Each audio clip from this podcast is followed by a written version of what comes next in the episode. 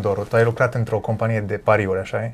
Da, o companie de software și tehnologie și servicii care era parte dintr-un grup din industria pariurilor. Avea și păcănele sau doar pariuri? Când am candidat eu nu era încă, păcănelele se dezvoltau, dar păcănele depinde cum le categorisim. Păcănelele astea fizice, adică cele de la parterul blocului, ca să zic așa, începuseră să existe din cauza unui merger. Compania la care lucram eu făcuse un merger, se unise cu o companie care avea tradiție în zona asta de mașinării, de slot machines, și din momentul ăla a început și asta, dar astăzi păcănelele cele mai multe, din câte știu eu, sunt cele virtuale, sunt cele online, care produc mult mai mulți bani, se cheamă casino în general și au tot felul de aplicații și tot felul de tipuri de jocuri, multe digitale, pe telefon în general. Da, asta e, poți să intri pe telefon. Da, dar era 2018 când am lucrat eu în acea companie, era la început, întreaga industrie era foarte la început. În 2018 era la început? În zona asta digitală. Am înțeles. Ai putea spune că după pandemie s-a intensificat? Pandemia a contribuit puternic la creșterea acestei industrii din două motive. Unu, de câte ori se întâmplă câte un șoc. Și pandemia a fost un șoc. Toți ne-am trezit cu perspectiva de a putea să mor mâine. Orice fel de șoc reactivează nevoile primare.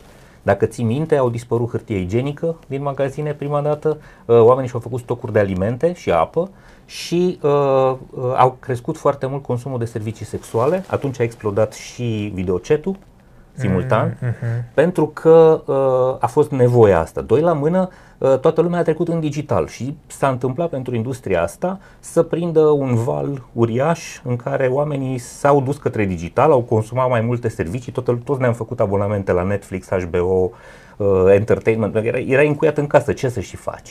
Da? Doi la mână, au crescut foarte mult serviciile astea ce țin de nevoi primare, videochat, sex, platforme de XXX, și, desigur, aplicații de dating de toate felurile, dar și zona asta de pariuri, păcănele, tot ce ține de jocuri de noroc. Acum, eu vorbesc de creșterea, de explozia digitală, pentru că industria asta a jocului de noroc are sute de ani. Da? Cazinouri au existat de multă vreme, apoi pariuri există în Marea Britanie, de unde ele vin, din insulă. Din Marea Britanie s-au inventat pariurile. Acum, nu știu dacă s-au inventat acolo, dar ei sunt cei mai mari fani ai acestei chestii. În general, britanicii, că sunt irlandezi, că sunt englezi, nu prea contează, se nasc cu chestia asta. Adică în familie e cultura asta. Că ies cu fotbalul și merg la meci, pariază. Și din soccer, dar mai mult din curse de cai. Deci la britanici cursele de cai sunt eveniment național, sunt zile libere, există mai multe, două episoade de astea naționale importante, sunt două curse extraordinar de cunoscute, transmise în toată lumea, adică acum treaba asta cu cursele din Marea Britanie a explodat și în Asia și peste tot, dar la britanici a început cu curse de cai, apoi curse de câini, dar și ulterior s-a ajuns la pariuri în zona asta sportivă, pentru că cursele de cai poți să zici că sunt pariuri sportive, dar nu știu dacă neapărat țin de sport, ci efectiv e un joc mai degrabă de noroc. De acolo vin. Dar, deci, ele au existat, au avut o tradiție foarte mare, însă o răspândire mică. Odată cu internetul și cu digitalul au explodat. Ceea ce cred că trebuie să înțelegem este că pe fundalul ăsta al pariurilor, în care presupui că omul are și oarecare cunoaștere, nu? În sensul că citești despre sport, despre anumiți jucători, te uiți la evoluția unei echipe, ce fel de antrenor, cât e de pregătit. Pare că poți să bați casa. Dar adică nu de bătut casa niciodată, sau mă rog, foarte rar, trebuie să câștige și niște oameni ca să continue industria, dar adică acolo poți să zici că ceea ce mizezi are oarecare background de pricepere. Însă pe fundalul ăsta s-a dezvoltat toată zona asta care este mult mai mare de jocuri de noroc, casino, da, ruletă, blackjack, slot machines, ruletă, toate nebuniile astea care sunt uriașe astăzi. uriașe și care sug fonduri uriașe din buzunarele oamenilor, în special de la cei care sunt mai puțin educați, cu mai puține posibilități financiare. Este ceea ce vând toate businessurile din domeniul ăsta, este magia asta a unei rezolvări peste noapte a problemelor financiare pe care deci le practic ai. Ei vând o speranță, știi? Acum, noi avem loterie de 100 de ani, cred, în România, loterie națională, joc de loto. Și jocul de loto este tot o chestie de noroc. Dar cumva era o chestie a unei comunități, era mai multă încredere acolo. Nu-ți vinzi apartamentul să bagi la loto. Exact. Deși, cum să spun, nu-ți limitează nimeni suma pe care poți să o pui, însă jocul de loto cumva... durează mai mult, asta știi? Da, și are totuși niște restricții, are niște reguli mai clare, e mai multă transparență acolo, din câte văd eu, dar n-aș sta să apăr loteria națională, că numai porcării face și ea. Însă, cumva, jocurile de noroc au fost restricționate și au fost multă vreme, foarte multă vreme, o formă de a genera venituri pentru stat. Și de multe ori din loterie națională se generau foarte multe fonduri care se investeau în sănătate, în cultură, în domenii benefice societății. E bine. Da? Adică așa a început treaba asta. Astăzi totul este o industrie a lăcomiei, 100% privată, fondul de investiții a explodat, este uriașă. Compania din care eu am făcut parte în 2018, pas cu pas a tot intrat în mergers și acquisitions și astăzi este o parte foarte mică din cel mai mare jucător global din industria asta. Lucrurile s-au schimbat puternic. Eu când am intrat în organizație, am intrat pentru un anume principiu. Organizația când a pornit a fost un startup britanic care a zis noi vrem să facem pariurile corecte. Și funcționa așa. Tu intrai pe o platformă digitală pe care a dezvoltat-o, pe un site, pe care l-a dezvoltase firma și spuneai de seară joacă Barcelona și eu cred că Messi o să dea 3 goluri și pun pe asta $10. Intra altcineva și spunea eu cred că Messi nu o să dea niciun gol și pun pe asta $20. Platforma nu făcea decât să adune aceste pariuri ale oamenilor, să strângă banii și la sfârșitul zilei desemna câștigătorul. Dacă nu câștiga nimeni, banii îți veneau înapoi. Dacă câștiga cineva, cel care câștiga pariul plătea casei un comision din cât câștigase. Deci nu jucai contra casei.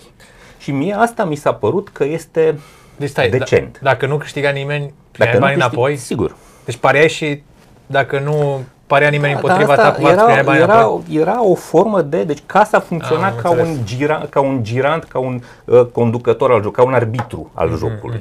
Nu era direct interesată în joc, în a stabili niște cote, a lucra cu statistică astfel încât ea să câștige mereu. Asta mi s-a părut credibil, dar din păcate, pentru că firma era foarte mică, a fost achiziționată, de fapt s-au făcut uniri după uniri și s-a ajuns pentru că industria era în creștere, a fost foarte interesantă pentru oamenii pentru fonduri de investiții, pentru tot felul de oameni care vor să-și multiplice banii peste noapte, nu contează cum. Cu siguranță e investiție bună. Dar acum, cum să spun, nu aș sta să vorbesc doar despre compania asta. Toate companiile din industria asta sunt lipsite de etică, lipsite de morală și absolut irresponsabile social. Ca să fie foarte clar. Deci ele nu fac decât să mute banii din buzunarul celor săraci și lipsiți de educație în propriul buzunar. Asta se întâmplă. Industria asta are o mulțime de PR și de lobby care spune, vai, dar uite câte taxe și impozite plătim noi statului. Nu vă supărați, daunele pe care le produce societății, oamenilor, sănătății familiilor, sănătății sociale, distruge psihic oameni. Sunt oameni care se sinucid pentru că își pierd banii, sunt familii întregi, sute, mii de familii probabil care se distrug din cauza faptului că unul dintre membrii maturi ai casei, în general bărbatul, nu mai aduce banii acasă, ci începe să creadă într-o imaginație foarte iluzorie îmbogățire sau rezolvarea problemelor de sănătate. Și copiii familiei rămân fără resurse să se ducă la școală, poate mănâncă din 2 în 2 zile. Asta se întâmplă. Apoi treaba asta se leagă foarte tare cu alcoolismul. Gândește-te, uite, noi primești bere gratis dacă bagi la parație. Exact, uite, noi aveam în Cluj Chestia asta se cheamă, e o rețea de astfel de localuri, are numele unei mărci de lux de automobile, Infiniti. Ah. Da? Pentru că la un moment dat făcusem o glumă. Mi-am ținut ziua de 2 ore acolo. Exact. 2,50 berea. Exact. Asta era treaba.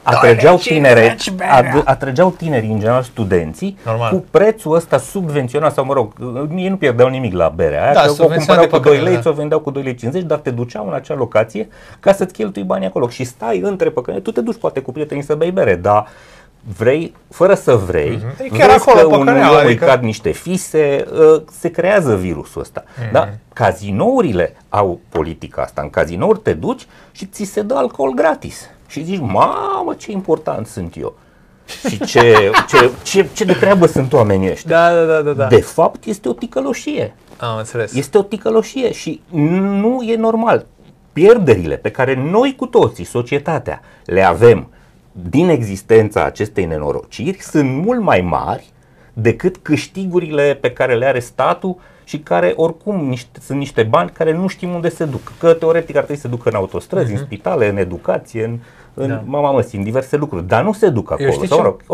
Sunt mult mai puțin decât dacă ar strânge banii ăștia de la oameni. Da, păi hai mă gândeam că dai taxe la stat, dar taxele alea nu ți-ar duce și dacă omul și-ar la plită. Eu îți spun așa, de că omul ăla bagă 100 de lei în păcănele și probabil industria de păcănele dă 20 de lei sau 25 de lei statului. Da. Păi dacă omul se duce și își cumpără pâine, pateu, carne, TVA-ul pe care îl plătește tot la stat ajunge și e tot atâta. Aia zic. Adică, sau dacă își cumpără cărți, TVA-ul este doar 9%, însă faptul că omul ăla citește o carte, îl face mai valoros profesional, salariul lui va fi mai mare, impozitele plătite din veniturile lui vor fi mai mari, statul va avea de câștigat mai mult. Deci, toată ticăloșia asta de comunicare a industriei trebuie demontată. Problema este simplă. În general, businessurile astea intră pe piețe folosindu-se de politicieni. O să găsești mereu vei găsi în board, în consiliul de administrație, în management,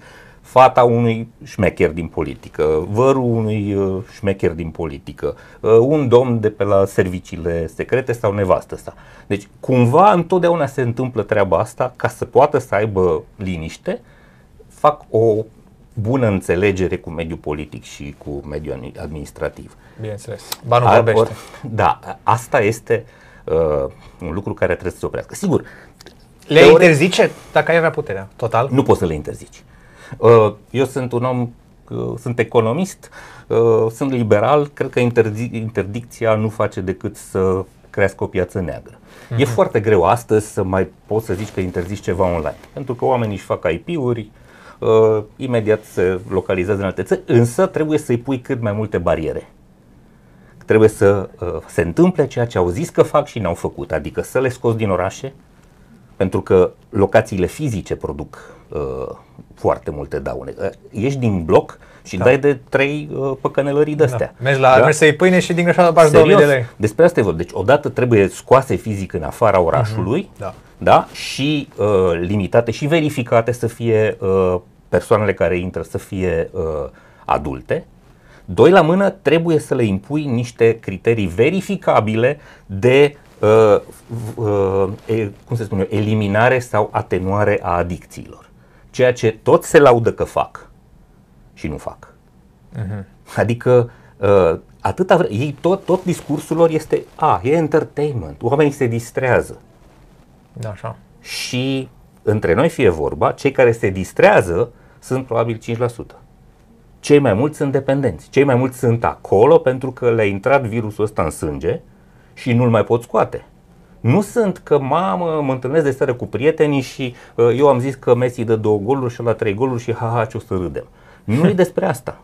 Este despre speranța deșartă că o să dai un tun. Despre asta este vorba. Și este despre o înșelătorie. Nu te înșeală pe față, dar este o înșelătorie, e amăgire. Și, din păcate, are succes exact în țările unde oamenii au un nivel scăzut de educație și un nivel scăzut de speranță. Adică oamenii n-au șanse. În general o să vezi că cei care sunt addicted sunt oameni care n-au o profesie de succes, nu au neapărat speranța că vor putea să își schimbe statutul social datorită evoluțiilor profesionale. Nu știu, învăț o meserie, îmi deschid un mic business, fac ceva și uite, progresez.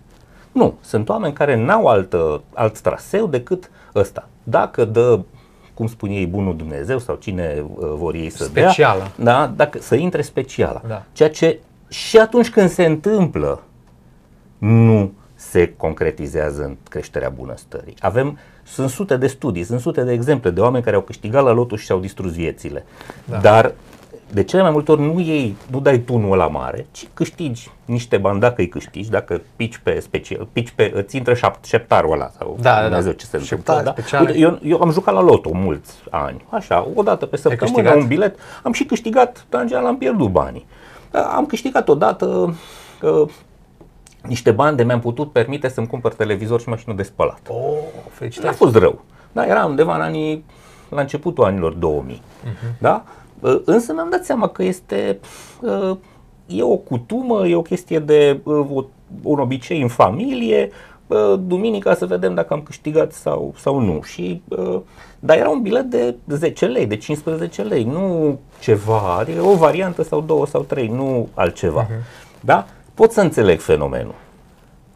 Eram în anii 90 și eram jurnalist și am participat la deschiderea unui casino în Brașov, în cel mai prestigios hotel, în Aro Palace, la parter. Acum, în general, acolo în clădirea aia sunt bănci, dar a fost un casino și s-a întâmplat exact așa cum îți spun eu. A fost cu mult lux, mult briz-briz, mult bling-bling, cu băutură multă, free. Da? Și ținta lor erau studenții. Studenții? Da, bineînțeles. Păi studenții n-au bani. Ei, în anii ăia, cumva, întotdeauna studenții au bani. Adică, teoretic n-au bani, dar au bani. Nemunciți încă. Studenții mai bine fac pocket money. Studenții toți au câteva ore pe Uber, duci barman seara într-un loc, mai iei de la părinți, mai faci o combinație. Adică sunt foarte mulți oameni tineri care sunt atrași de zona asta. Dar revenind, asta cred că trebuie să înțelegem. E un pericol îngrozitor. Eu am plecat din organizația în care lucram tocmai din cauza asta. Adică mi-am dat seama că particip la ceva care nu produce efecte benefice social și eu nu mi-asum responsabilitatea pentru așa ceva și să știi că asta era și principala preocupare a multora dintre colegii mei. Adică eu mă ocupam de atmosfera din echipă, asta era rolul meu și principala noastră problemă în discuțiile cu colegii era preocuparea lor legată de corectitudinea socială, responsabilitatea socială reală a organizației. Că și nouă, în interior, ni se vinde aceeași poveste. Entertainment. Le dăm oamenilor posibilități să se distreze. Ok, dar distracția asta costă enorm. Și hai să ne uităm la efecte. Unde pui granița asta? Și aici nu există un alt arbitru decât statul. Statul trebuie să vină să verifice cât de mult e distracție și cât de mult este pierdere de bani. Doru, știi care e problema aici cu statul? Pentru că, după cum am vorbit despre politicienii care sunt cumpărați, adică statul poate fi cumpărat. Da și nu, da și nu. În America, uite, poți să faci lobby, adică poți să mergi firmă de păcănești și îți cumperi un politician. Sigur. Cu siguranță poți și aici, dacă stai sincer. Întotdeauna industriile vor fi mai puternice decât organizațiile civice și decât cei care sunt victime. Întotdeauna. Da. Cei care sunt victime n-au nici resursele, nici știința să se unească și să cumva să-și reprezinte interesele. Însă, cei care sunt victime votează și de foarte multe ori, atunci când câștigă extremiștii, câștigă și din cauza asta. Eu aș pune inclusiv pe seama acestei industrii și pe faptului că oamenii nu se simt protejați de tot felul de înșelătorii online, nu numai ăstea, din cauza că statul nu are grijă să preîntâmpine, să cerceteze lucrurile, să verifice. Statul poate să verifice fiecare cont. Ei au niște obligații, trebuie să-l verifici, poți să verifici punctual, poți să dai o lege, poți să construiești niște metode de verificare prin care vreau să-ți verific prin sondaj 10 din jucători din orașul Cluj. vreau să văd conturile lor, vreau să văd cât joacă, vreau să îmi dai datele lor, pentru că ai identitatea lor, atâta vreme cât ai cardul lor, și să verific dacă omul ăla este într-o situație, pentru că ei sunt obligați de lege să verifice dacă oamenii nu-și beau ultimii bani acolo. Dacă nu-și strică ultimii bani. Da, sunt obligați? Sigur. Depinde de legislația din fiecare stat. Dar Uniunea Europeană are o... Păi, trebuie să ai o mulțime de practici de preîntâmpinare. Trebuie să le întrebi pe om, sigur ești că nu ești dependent, sigur vezi că săptămâna asta ești a patra oră când pariezi. Nu crezi că ai vrea să vorbești cu un consilier? Păi asta e ca și le pui la dispoziție servicii independente, ideal, de asistență psihologică. Dar nu vreau să fiu cărcotaș aici, dar asta e ca și când te întreabă pe porn dacă ai 18 ani. Dai pe da. Da. Păi sigur, pentru că ei așa le fac de facil. Dar tu, stat, poți să vii să vezi. A, ești pe porn, ăla a zis că are 18 ani, tu ai verificat? Nu. Păi ia să vedem cardul lui, ia să vedem cine. Te-am prins organizație că i-ai dat porn unui copil de 15 ani? Da, te-am troznit. Aici este șmecheria, responsabilitatea statului să-și facă treaba, să verifice. Avem DIICOT, avem o mulțime de organe care au în responsabilitate legală treaba asta, dar nu o fac. Crezi că există o anumită mafie a jocurilor de noroc? Dacă ți-am spus că în general businessurile astea intră cu sprijin politic și întotdeauna au un... pentru că interesul financiar este uriaș. Întotdeauna, dar întotdeauna zona asta de piață gri-neagră a fost mafiotă, adică ce vorbim? Cazinourile ilegale întotdeauna au fost făcute de mafioți. În Chicago, unde era băutura prohibită, se consuma în locuri unde se juca poker, se jucau cărți, se juca ruletă. Adevăr, merg mână, ce vorbim? Mână. Adică despre asta e vorba. Sunt țări, uite, Israelul interzice. În Israel nu o să vezi asta. Însă, jucătorii cei mai mulți din lume, cu cei mai mulți bani, sunt israelieni. În România există o bucată din turismul național care trăiește din asta. Vin oamenii din Israel, zboară la București să joace în cazinouri. Da. Dar atenție, oamenii ăia, din cauza acestor restricții și a educației pe care s-a străduit statul israelian să o ofere, nu-și beau averile. Vin strict pentru entertainment. Adică au niște limite și sunt procentul de familii distruse și de oameni nenorociți și de sinucideri cauzate de astea în Israel este foarte jos. Pentru că statul este responsabil. Statul a introdus aceste restricții cât se poate de înalte, nu pentru a distruge sau a interzice integral, ci da. Poți să joci în Israel, te duci în țara vecină, te urci pe un vapor care circulă în apele de acolo și stai la casino, dar te întorci. Aha. La fel este, uite, cu alcoolul în țările nordice. E foarte scump, este supra taxat și mulți dintre ei ies și beau pe mare pentru că acolo nu sunt taxe sau se duc și până în Rusia și își rup capul, dar se întorc. În momentul în care pui niște piedici, reduci din efectul toxic al acestei chestii. Sigur că nu o să le elimini. Ce zici de ideea asta? Fii atent, că în America toate sunt în Las Vegas, în rest nu prea așa. Da. Și facem și noi să le punem toate în Vaslui sau ceva și când trebuie să faci... Până acum, eu am o colegă care e din Vaslui și să știi că am fost în județul Vaslui la Darabani, la festivalul Zilele Nordului și mi-am schimbat părerea despre, nu, în Botoșani, dar mă rog, Botoșani, Vaslui e cam aceea. Poate fi în Cluj din partea mea. Nu,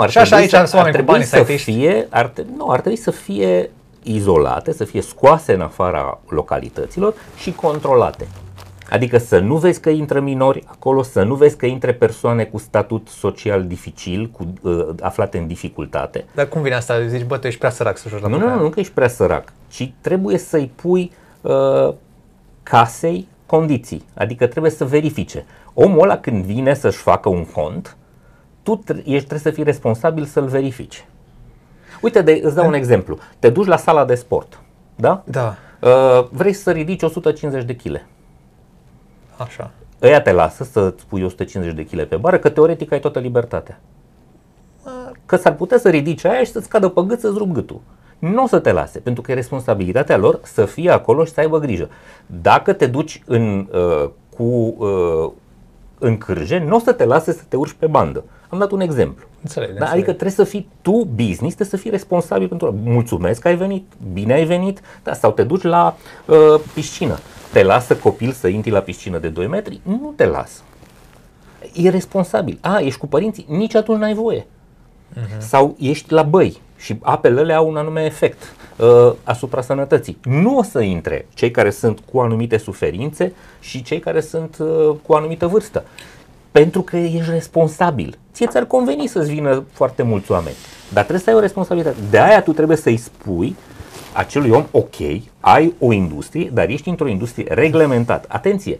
Orice business din lumea asta are niște reglementări. Îți faci o fabrică, nu poți să o faci oricum. Da.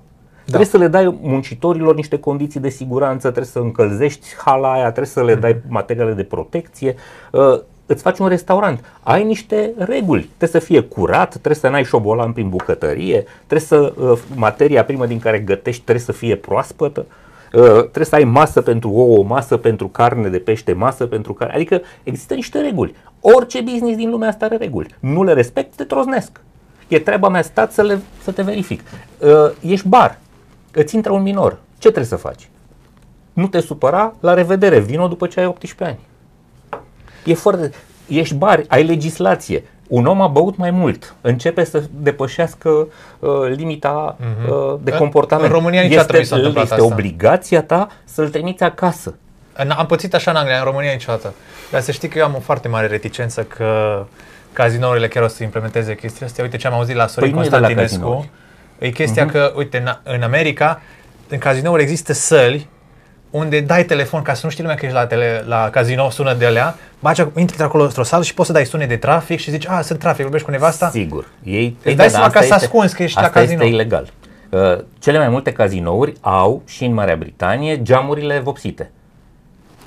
Da? De ce? Normal. Nu ca să fie publicitate, ci ca să nu te vadă vecinii că ești acolo, să nu-ți puteți, exact, să nu te spună nevestei, vezi că iară e gigel al tău la... Bate în taste acolo. Dar asta vreau să ating un pic cu video pe care îl fac și partea de stigmă socială. Mi se pare că pentru oamenii care joacă la păcănele sau au dezvoltat o problemă, e un pic greu să ceară ajutor. Chiar am încercat să fac multe interviuri cu jucători sau fost jucători și nu prea se bagă lumea, mai ales fără anonim. Adică oamenii nu vor să apară, nu vor să zică, uite, eu am jucat, eu am o problemă asta, e oarecum o rușine acolo. Cum am putea să... Uite, există niște oameni care au avut problema asta și care o recunosc și spun povestea asta public. E Alex Bogdan, actorul, cred că și Nathan Anticu a fost în situația asta, adică sunt oameni care au început, dar e mult prea mic spațiul ăsta când te gândești că sunt multe podcasturi, de exemplu, care sunt sponsorizate de ăștia. Da. Da? Nu o să-l vezi pe Alex Bogdan sau pe Nathan Anticu la podcastul extraordinar de bun al lui Cătălin Oprișan, pentru că ăla este, vorbim despre asta, despre problema cu pariurile, pentru că e sponsorizat de niște case de pariu. Și tipul ăla de la Libertate a fost dat afară de... Asta iară este o chestie. Vezi, industria asta este atât de diabolică, atât de periculoasă, atât de dementă, lacomă. Îți dau cancel dacă vorbești despre ei rău. Da. Vin peste mine acum că fac video ăsta oare? Da. Nu știu, nu cred că noi suntem fac 2000 de views. Da, suntem, stai, cum ai momentul să zic, trebuie să-mi dați pe Patreon ca să nu mă bage ăștia în faliment, că 3 euro numai. Da. Mersi. Treaba e așa, sunt atât de diabolici încât își permit orice. Și au învățat că pot să facă orice. Și au învățat că dacă dau bani, li se permite. Aici e problema, aici nu e doar problema statului. Este în primul rând problema noastră ca cetățeni. Adică eu nu văd încă oameni care să pună presiuni pe politicienii lor să acționeze. Politicienii au vorbit despre asta, am văzut discurs public legat de, am văzut propuneri legislative, au fost vehiculate în spațiul public, dar a fost de fapt doar o formă de a mai smulge niște bani de la ăștia. Cu siguranță e un subiect electoral anul ăsta mai ales. Nu cred că o să fie asta teza, deși ar putea să fie, asta ar trebui să fie temă și din păcate cred că cine o poate folosi sunt tot partidele extremiste. Da. Eu cred că un partid responsabil ar putea să câștige în România, asta ieșim din discuție, voturile femeilor, vorbind despre 3 subiecte importante. Odată despre industria asta păcănelor și despre faptul că e o problemă gravă și că oamenii ăștia sunt victime și au nevoie de ajutor. despre violența domestică și preîntâmpinarea ei și despre faptul că femeile în România, în general, au două joburi. Au de la 8 la 16 serviciu și de la 16 la 22 sunt bucătărese, bone la copii, educatoare, etc. Asta nu se vorbește. Avem în România 55% din electorat femei. Da? Eu cred că poți să câștigi alegerile cu un partid social, responsabil și inteligent. Că noi avem partid social-democrat, dar e condus de handicapați și de tot felul de analfabeți. Da. Care sunt toți niște ghiolbani obsedați de avere. N-au nicio treabă cu social-democrația. Da. Niciun fel de treabă. Mai găsești nici colo câte unul care e un pic de profesor, un pic de medic, adică meserii sociale, dar nu e partid social. Și noi avem mare nevoie de un partid social responsabil care să se uite la societate în mod corect. Sunt absolut de acord și mi se pare că lecția asta cu păcănelele și reglementarea lor, nici măcar nu e despre păcănele, știi? E o lecție despre ce trebuie să facă statul. Se concentrează pe profit, lași oamenii să se distrugă viața profit, pentru că e libertatea lor. E imaginar acel profit. Este imaginar acel profit, pentru că banii ăia, oamenii ar cheltui pe alte lucruri care ar produce beneficii sociale pentru ei, pe o excursie, pe o vacanță, pe niște mâncare mai bună, de mai bună calitate, pe cărți, pe educație, pe haine, pe ceva de care e, pe lemne, pe încălzire. Da? Și toate astea sunt taxate. Adică banii ăștia se iau de la gura unor oameni din familiile alea. Nu sunt bani care stau undeva pe o etajeră în casă și nimeni nu are nevoie de ei. Nu așa funcționează asta. În general, banii ăștia se iau de la gura unor copii. De acolo sunt banii acestei industrii. Adică sunt bani care ar trebui cheltuiți de oameni în a-și spori statutul social și bunăstarea. Ei sunt bani care distrug bunăstarea familiilor, nu produc nimic. Adică statul român ar câștiga aceleași impozite, ba ar avea mai mult de câștigat pentru că bunăstarea crescută a familiilor din țara asta ar produce mai mulți bani pentru bugetul de stat decât din industria asta.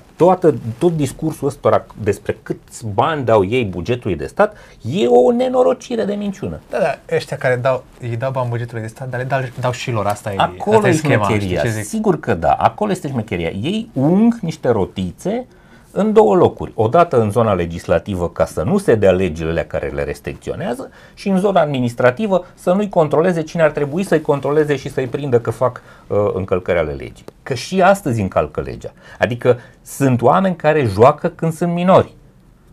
Am jucat și eu când eram minor. Ce vorbim? Adică fost după liceu la ruletă, lejer, deci nicio treabă. Numai bine, asta ar trebui să însemne distrugerea licenței. Da? Uite-te că și iau licențe. Deci te uiți, sunt sute de organizații, sunt sute de companii. Apar, dispar, au fost foarte multe care au intrat în faliment intenționat, aceiași oameni au apărut cu alta pe piață. Adică e o întreagă mafie aici. Și mai e ceva, adică întotdeauna găsesc portițe. Au mare nevoie de media. Deci au mare nevoie, media este strategică pentru ei, pentru că trebuie să-ți urle în cap, acum, speciala, bagă, fii atent și unul la mână. Tot ce înseamnă sport este viciat de oameni ăștia, nu mai există fotbal, sporturi, totul este viciat pentru că ei umblă nu doar la buzunarele jucătorilor, ci umblă la aranjarea rezultatelor, mai ales partea de mafie din Asia. Sponsorizează echipe. Adică și noi avem în țara asta niște oameni celebri cu echipe cunoscute care în fiecare an au câteva rezultate absolut șocante. Tu crezi că cineva nu face bani acolo? Și vorbesc despre echipa unui domn care are oi. Înțelegi? Echipa unui domn care are oi pierde în fiecare an 3-4 meciuri absolut stupid. Cu echipe de mâna 7-a. Absolut inexplicabil. N-am probe. Dar, băi nene, pute rău. Înțelegi? Pute foarte rău. Și sigur banii nu se pariază aici, ci se pariază prin alte țări și întotdeauna aici. Dar avem jucători care sunt prinși și sunt... Deci este viciat. Dar uite-te ce s-a întâmplat. Au dat tot felul de modificări la legi când a fost campionat mondial. Deci era interzis, da? De la ora, puteai să dai reclame la pariuri de la 10 seara încolo. Întâi a fost de la 11 seara. După aia au zis, hai că de la 10. Dar după aia au zis, dacă e transmisiune sportivă, ai voie în ea. Și a fost campionatul din Qatar prima dată când pe TVR, pe Televiziunea Națională, plătită din bugetul țării, da? Ei dădeau reclame la ora 2, la prânz și la ora 4, că atunci erau meciuri. Și erau meciuri cu audiență uriașă. Asta se întâmplă și acum la Libertatea. La Libertatea, industria de pariuri a făcut ca echipa jurnaliștilor să fie dată deoparte și să rămână Libertatea și, mă rog, tot trustul Gazeta Sportului să fie o fabrică de entertainment care să, de fapt, să vândă betting. Iar jurnaliștii serioși și cinstiți nu o să accepte să facă treaba asta. Din păcate, puterea lor financiară este mai mare decât responsabilitatea socială a acelei organizații. Te văd că ești foarte aprins despre subiectul ăsta. Păi da, pentru că suntem cu toții mai săraci și mai proști dacă lăsăm chestia asta să se întâmple. Suntem mai săraci și mai proști. Pentru că noi nu putem să progresăm ca țară decât dacă mergem cu întreaga masă. Nu poți să, adică varianta cealaltă este să avem o categorie de oameni care o duc bine, gol la mijloc, asta se întâmplă astăzi, și foarte mulți proști. Devenim un apartheid între oamenii care vând păcănele și oamenii care bagă la păcănele. Polarizarea asta socială nu produce decât extremism. Uită-te cât are AUR în sondaje.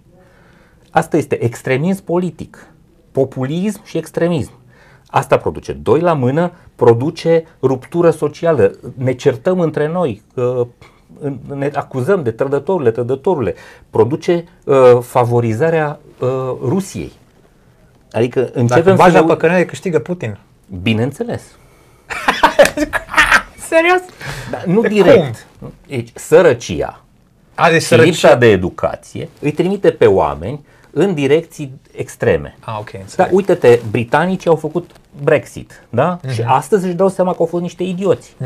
Dar cine a votat Brexit? Exact populația asta needucată care a văzut în Uniunea Europeană dușmanul ăla care ne ia banii. N-au văzut câți bani primesc în schimb sau care sunt beneficiile. Astăzi își dau seama. Și exact populația asta care este...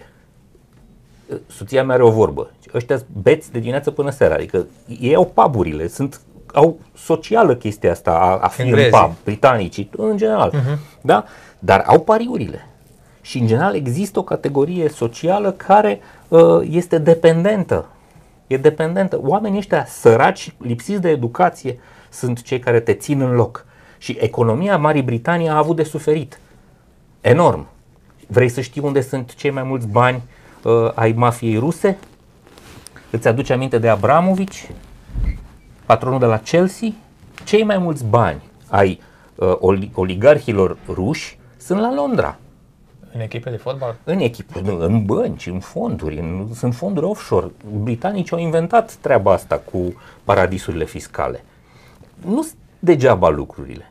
Tu crezi că ăsta n-a aplaudat când Uniunea Europeană a devenit mai slabă? Ba da! Deci, despre asta, uite-te la discursul celor de la AUR. Este împotriva. Noi suntem în țara asta, trăim astăzi cea mai bună perioadă din istoria acestui teren din lume. Da. Da? Suntem pe cifre, orice fel de argument. Toată lumea trăiește mai bine. Sigur, sunt oameni care ar vrea să trăiască mai bine și care ar putea, și sunt mulți oameni în țara asta care trăiesc în mizerie.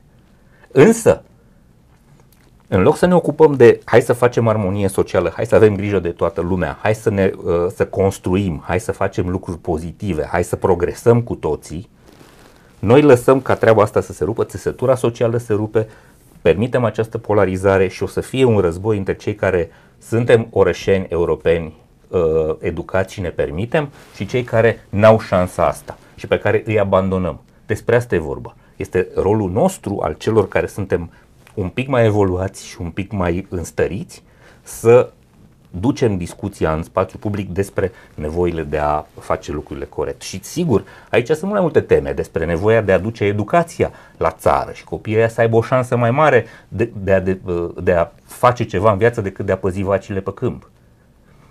Da? Sau a duce oile pe deal. Nu mai e viitorul ăla, vacile se pasc pe digital astăzi, în computere care îți pasc vacile. Nici de văcar și oier nu o să mai fie nevoie. Da? Există soluții digitale. Oamenii nu mai au acces tot mai puțin la prosperitate, la venituri și noi îi abandonăm. Și din disperare ajung la păcănele. Sigur, din disperare ajung la păcănele, din disperare ajung la să creadă în soluții miraculoase ale unor partide populiste, extremiste, conduse de analfabeți. Cum să-ți imaginezi? Adică logica este asta. Când ai o problemă medicală, te duci la cel mai priceput medic, corect? Cauți cel mai bun medic, care este cel mai competent, nu? Asta cauți. Da. Când vrei să-ți dai copilul la școală, te interesezi care e cel mai bun învățător, corect? Da, bun. Când îți dai viața pe mâinile unor politicieni care să ia niște decizii legate de viața ta, despre cum se fac șosele, despre cum se finanțează spitale, despre toate astea, de ce Dumnezeu delege această decizie unor analfabeți, unor oameni care în viața lor n-au fost în stare să conducă un chioșc? Cum să faci asta? Cum să faci asta? Cum să-ți imaginezi că ăla, dacă n-a fost în stare să conducă un chioșc, să facă trei covrigi, să facă o școală? Da, Doru, știi cum văd eu chestia asta? E tocmai că oamenii au fost înșelați oarecum și dezamăgiți de politicieni tot timpul ăsta. Și acum vin ăștia care fac live și înjură politicienii în Parlament, zici, ce fain, ce vreau să-i înjur? Deci să crezi ce spune Șoșoacă și ce spune Simion, dar și ce spun Ciolacu, Ciucă, că nici ăștia nu-s departe, sunt de aceeași categorie intelectuală, da? Este ca și cum ai crede că mâine ți intră speciala. Adică, despre asta, adică să-ți imaginezi că, mamă, mâine tu o să fii la care ia $1.000.000 la lot. Sigur, sigur! N-ai cum, e o prostie. Singurul lucru în care trebuie să crezi ești tu și ceea ce știi să faci și cum poți să înveți ca mâine să faci mai mult ca să poți să câștigi mai mult, să ai un trai mai bun. Asta e singura chestie sigură pe planeta asta. Bun, fie că încă o întrebare mai am pentru tine. Ce mesaj ai transmite cuiva care se uită la video ăsta și are o problemă cu păcănelele, știi, și încearcă poate să facă ceva diferit în viață? Să recunoască că are o problemă, prima dată. Doi la mână, să ceară ajutor. Și să ceară ajutor în două direcții, către cei din jur, către cei care îl iubesc și către cei care au posibilitatea profesională să ajute. Adică să caute psiholog, dar în primul rând să caute sprijin în rândul celor din jur. Trebuie să înțeleagă fiecare dintre cei care sunt în situația asta că sunt niște victime ale unor contexte sociale, politice, educaționale și că trebuie să caute ajutor și să primească ajutor. Să nu mai creadă în minuni, dar foarte mult, cei mai mulți dintre ei, e cazul și al fumătorilor, știi?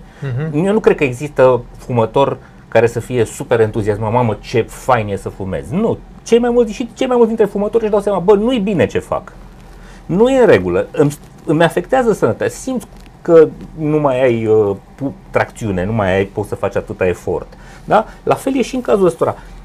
Oamenii care au ajuns în halul ăla de dependență își dau seama că au o problemă și că treaba aia îi ține captivi. Ei sunt, de fapt, închiși în niște cătușe greu de desfăcut de propria persoană. Da? Își dau seama de asta. Trebuie să, odată, să recunoască că au o problemă, să înțeleagă că nu este o final de drum, nu este o catastrofă, e un lucru rău care li se întâmplă, dar în momentul în care recunoști și ceri ajutor, de fapt, tragi o linie sub care nu mai poți să te prăbușești. Da. Dar trebuie să tragi linie, să-ți creezi acest piedestal de beton de pe care să poți încet, încet să-ți construiești niște trepte, să ajungi la aer. Să zici mai jos de atâta, nu? Și știi ce aș mai adăuga? Pentru cei care au, poate, cunoscuți sau cineva în familie și dacă recunoaște care au problema asta, să nu-i mai judecăm sau să zicem că îți proști că ai făcut asta. Izolarea nu produce decât mai multă îngropare în situație. Trebuie să susținem oamenii ăștia. Da, dar vezi că susținerea aici este... Adică nu le dăm bani să mai joace. Aici e problema, că susținerea are două unghiuri din care te poți uita. Mulți dintre ei zic, a, nu mă mai susții, mai dăm 10 lei că mai pun asta și gata. Știi? Nu asta. Păi nu, susținerea trebuie să fie una, te înțeleg, ai o problemă, uite, te ajut. Cumva trebuie să înțeleagă că pentru o vreme trebuie să predea ghidonul propriei vieți, pentru că se vede limpede că nu au decizii responsabile tot timpul. Da? Adică cumva trebuie să accepte că, de exemplu, bugetul lor trebuie controlat de cineva, de altcineva din familie. Că dacă ți se lasă banii pe mână, în continuare o să îi spargi. Asta se întâmplă, din păcate. Adică treaba asta, eu nu mă pricep, nu sunt psiholog, dar asta cu adicțiile e grea. E foarte grea, este probabil cea mai grea parte a psihologiei. Și nu există soluție unică. Soluția este foarte personalizată, cred că e individuală. Însă e limpede că oamenii ăștia trebuie să recunoască că au o problemă, să înțeleagă că trebuie să ceară ajutor și să-și dorească să iasă de acolo. Și de bine, de rău, avem success stories, adică l-avem pe Alex Bogdan, avem Nathan Anticu, avem mai mulți oameni care au recunoscut că au avut o problemă și au ieșit din asta. Asta trebuie să se întâmple, dar paralel cu chestia asta, care e o rezolvare individuală, trebuie să se întâmple rezolvarea colectivă, adică trebuie să punem presiune pe politicieni și pe stat să facă ceea ce trebuie.